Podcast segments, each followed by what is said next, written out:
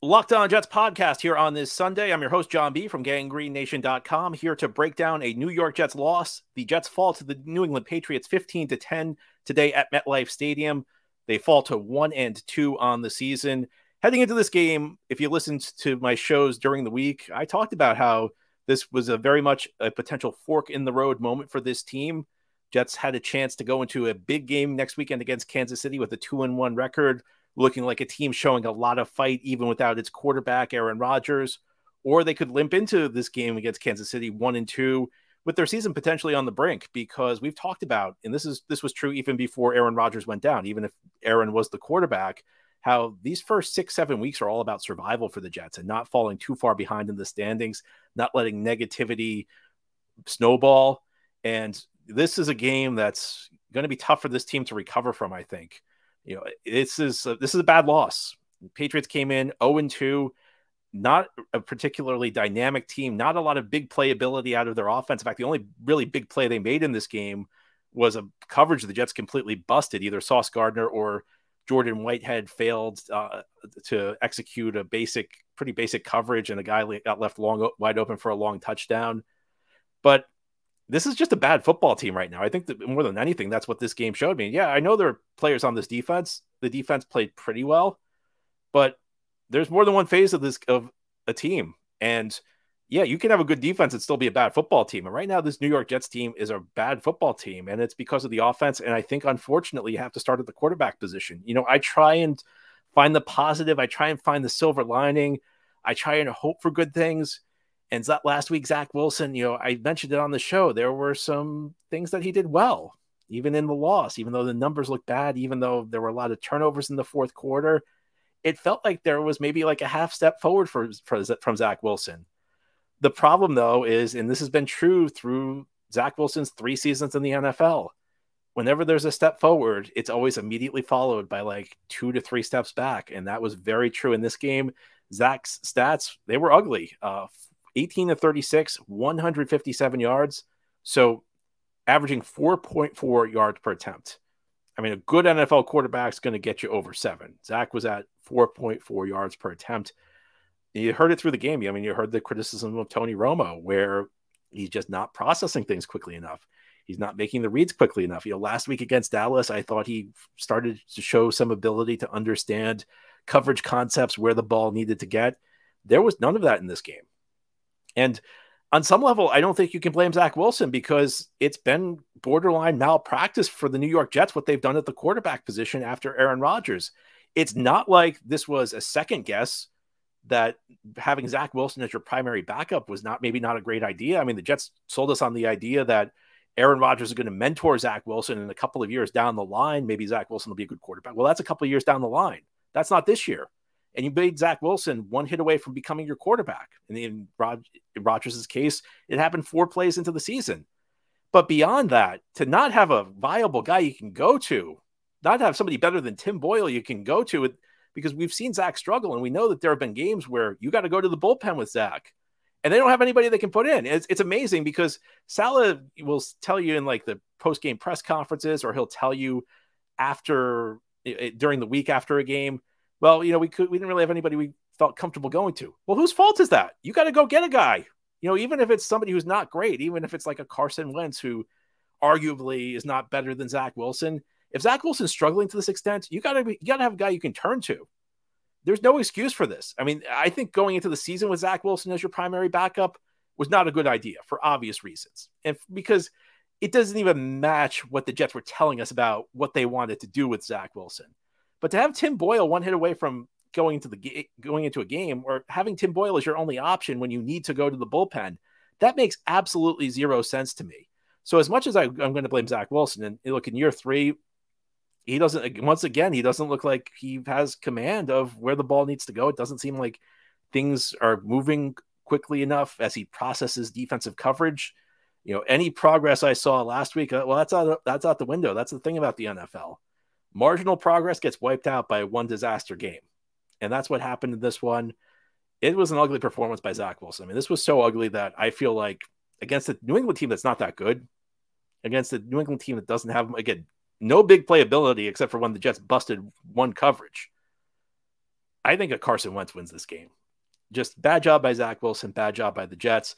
And when I say the Jets, I'm not just talking about the front office because there are other places we have to look at this offense as we discuss its struggles. And ahead here on this Sunday edition of the Locked On Jets podcast, recapping a loss to New England, we're going to go to some of the other problem areas on offense and why they may still continue to be problem areas. That's ahead here on Sunday.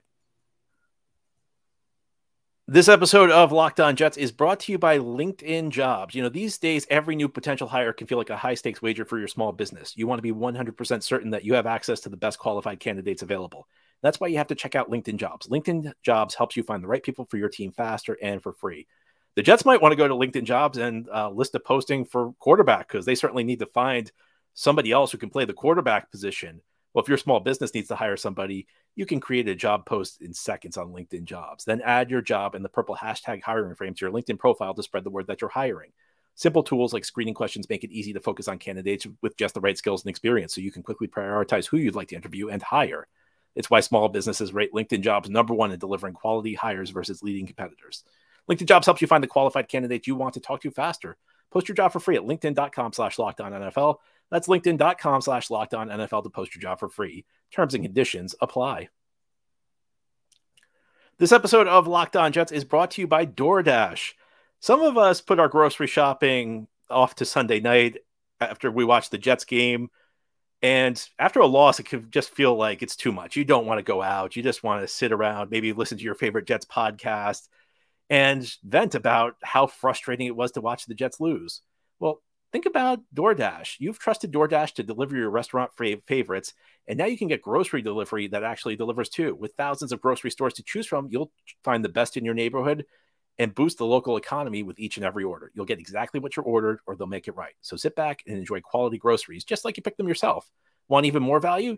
You can save on all your grocery and restaurant favorites with a $0 fee on eligible orders with a Dash Pass membership. With easy sub- substitute with easy substitutions right in the app and best-in-class customer support, DoorDash delivers groceries exactly how you want it.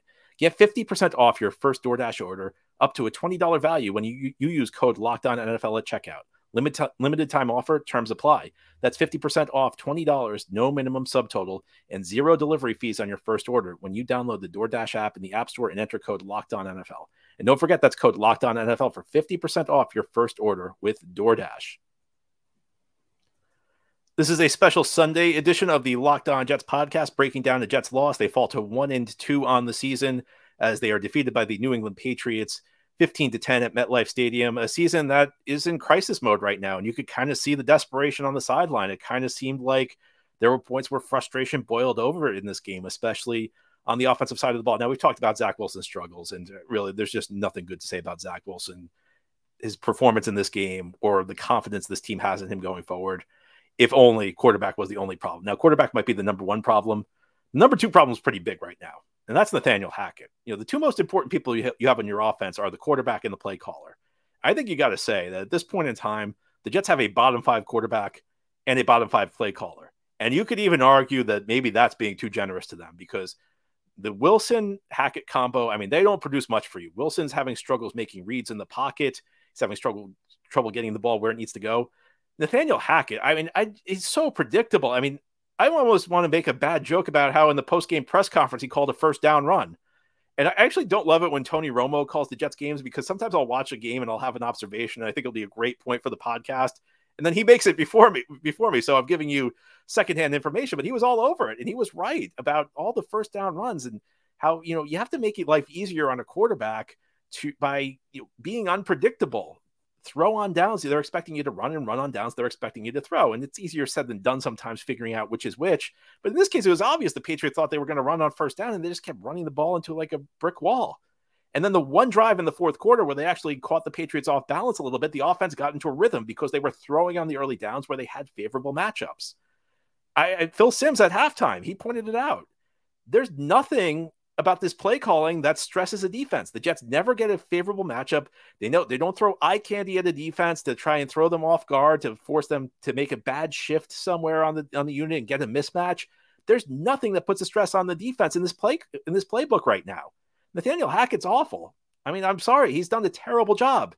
And you know, at some point you have to say, you maybe you wanted Aaron Rodgers, but when you make your coaching hires or you make your personnel moves, there has to be something other than Aaron Rodgers likes this guy. And the Jets are paying the price for that right now. And I think, you know, it's a lesser problem at the wide receiver position. Outside of Garrett Wilson, nobody can get separation. And Allen Lazard's dropping, maybe not dropping passes, but he's a big bodied receiver who's not coming up with plays. Eh, the balls are, you know, hitting him in the hands and he's getting out fought for them. Randall Cobb is giving you nothing right now. Mecole Hardman's not even getting on the field.